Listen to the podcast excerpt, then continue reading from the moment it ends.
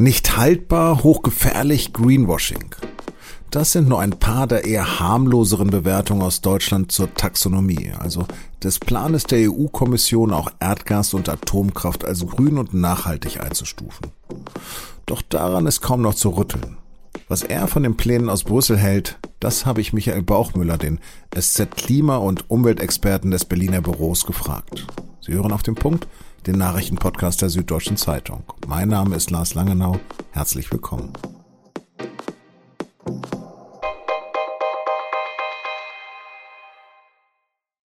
Die ersten meiner Facebook-Freunde haben den alten gelben Atomkraft Nein Danke Sticker aus der Mottenkiste gekramt und posten ihn als aktuelles Statement. Klingt ja auch absurd, was da für ein neues Wort plötzlich in die Corona-bedingt doch sehr ruhige Silvesternacht aus Brüssel böllerte. Taxonomie. Ziel der Taxonomie ist eigentlich, klare Kriterien der EU für nachhaltige Investments zu schaffen. Denn natürlich braucht es für den europäischen Green Deal, also Klimaneutralität und Dekarbonisierung der Wirtschaft, immense Finanzmittel. Und für die sollen die Finanzmärkte, Banken und Fonds Geld von privaten Anlegern einsammeln. Auf diese Investments soll dann ein Stempel kommen, der sagt, das ist von der EU geprüft, da fließt das Geld in grüne, erneuerbare Energien wie Solar- und Windenergie. Also eigentlich eine gute Idee, ein guter Plan. Doch plötzlich taucht in diesem Katalog auch Kernenergie und Erdgas auf. Und die sollen in der EU künftig als nachhaltig gelten, laut der Taxonomie. Wohl nicht nur ich habe mich da direkt gefragt, wie kann denn ein Atomkraftwerk umweltfreundlich sein, wenn die Entsorgung des Atommülls noch völlig offen ist? Genauso entsetzt war die Bundesregierung offenbar. Wirtschafts- und Klimaminister Robert Habeck hat zu den Taxonomieplänen der EU vor zwei Wochen in der Tagesschau gesagt, die Kommission weiß, was sie da tut und sie tut aus meiner Sicht das Falsche.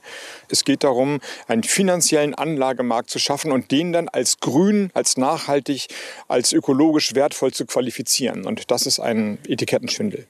Die Deutschen sind sich laut einer aktuellen Umfrage gar nicht so einig, ob Atomkraft und Erdgas nun als nachhaltig gelten sollen oder nicht. Nicht viel anders sieht es auch bei den 27 EU-Mitgliedstaaten aus.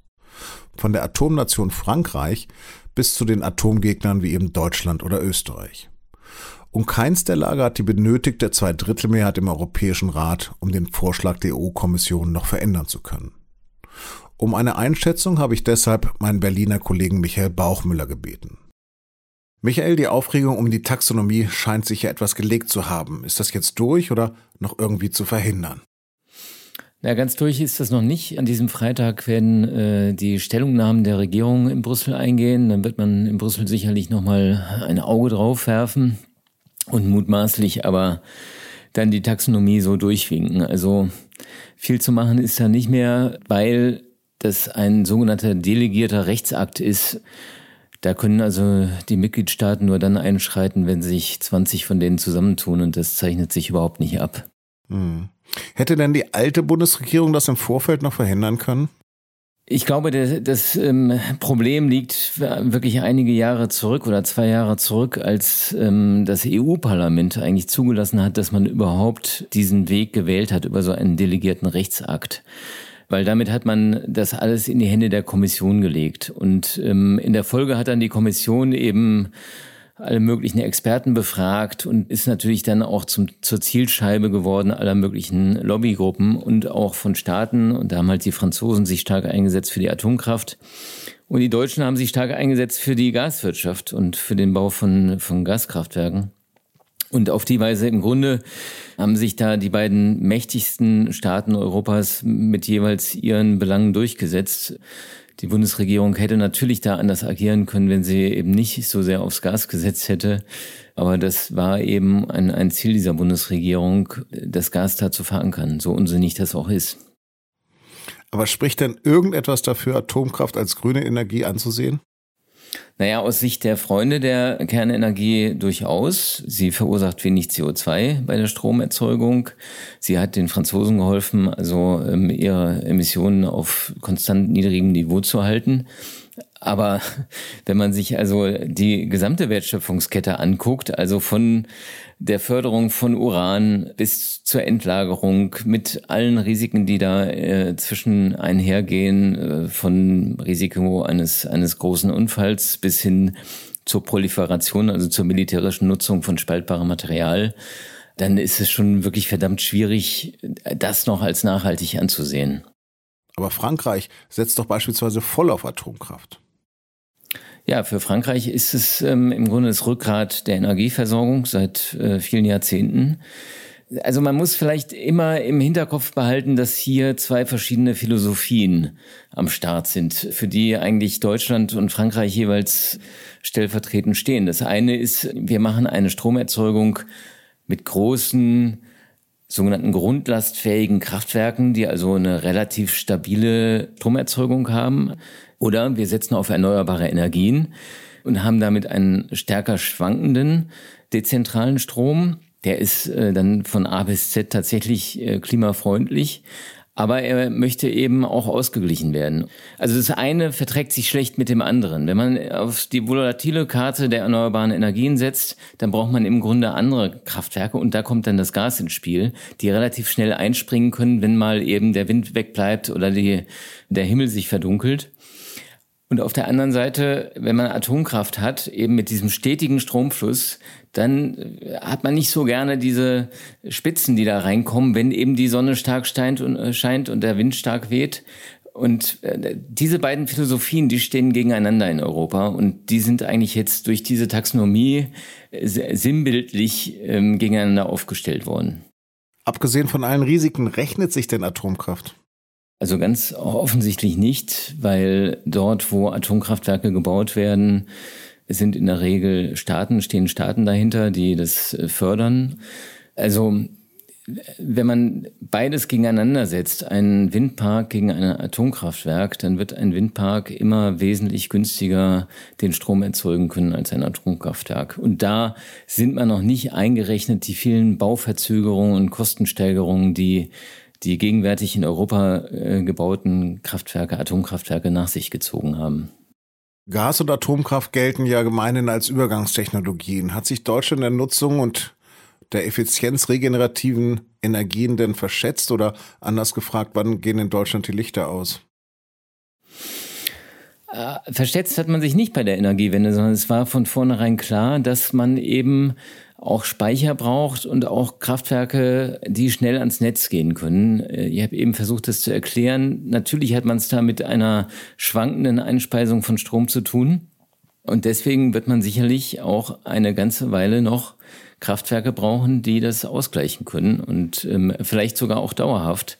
Dann ist die nächste Frage, ob sich das Erdgas, das man im, Auge, im Augenblick braucht, also diese fossile Energie, auf kurz oder lang äh, ersetzen lässt, zum Beispiel durch Wasserstoff oder synthetischen, äh, synthetisches Erdgas, das also auch aus erneuerbaren Energien jeweils gewonnen wird. Man muss ja immer bedenken, es gibt in dieser erneuerbaren Welt gibt es Stunden und Tage, wo viel zu viel Strom da ist. Und, ähm, und dann muss man überlegen, was macht man jetzt mit diesem überschüssigen Strom? Da gibt's die sogenannte Elektrolyse. Da kann man aus diesem überschüssigen Strom zum Beispiel Wasserstoff gewinnen. Oder man kann auch Wärme erzeugen und die in Wärmenetze einspeisen. Und äh, wenn man also dann diesen Wasserstoff hat, dann kann man damit prinzipiell auch wieder Kraftwerke betreiben und da im Grunde so eine Art erneuerbaren Kreislauf schaffen. Das ist aber natürlich alles Zukunftsmusik und auf dem Weg dorthin, und da kommt die Überbrückungstechnologie ins Spiel, braucht man eben auch diese Brücke Erdgas. Da beißt die Maus keinen Faden ab. Besonders stiefmütterlich ist das ja in Bayern passiert. Ganz konkret, müssen wir bald Atomstrom aus Frankreich und aus Polen Strom aus Kohle importieren?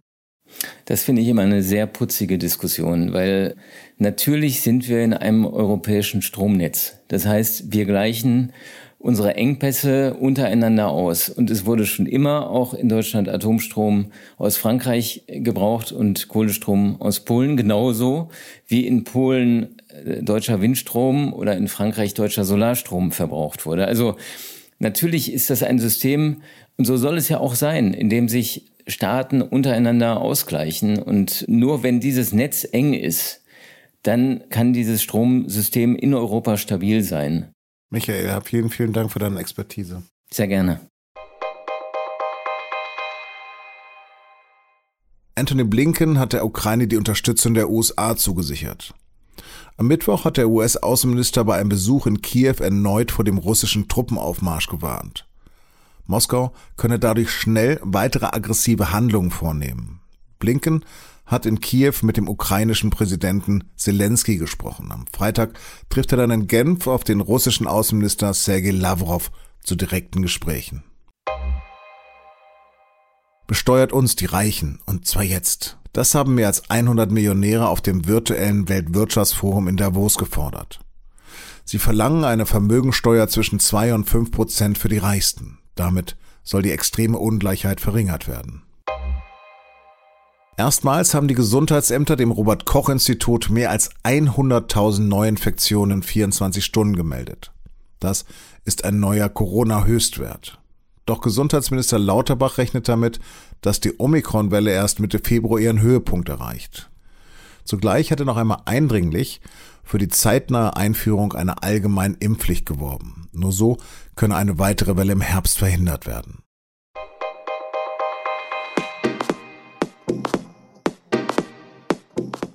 Ich persönlich habe mit Ski so gar nichts am Hut. Immer ewig die Berge rauf und dann kurz wieder runter. Puh. Meine Kolleginnen und Kollegen im Reiseteil der SZ sehen das allerdings völlig anders. Auch deshalb widmen sie sich im Reiseteil der SZ am Donnerstag der Frage, ob Skifahren ökologisch verwerflich ist. Höchste Zeit also, Zahlen sprechen zu lassen. Und diese spezielle Ökobilanz können Sie mit einem Digitalabo bereits ab Mittwoch um 19 Uhr lesen. Redaktionsschluss für Auf dem Punkt war 16 Uhr. Produziert hat die Sendung Emanuel Pedersen. Vielen Dank fürs Zuhören.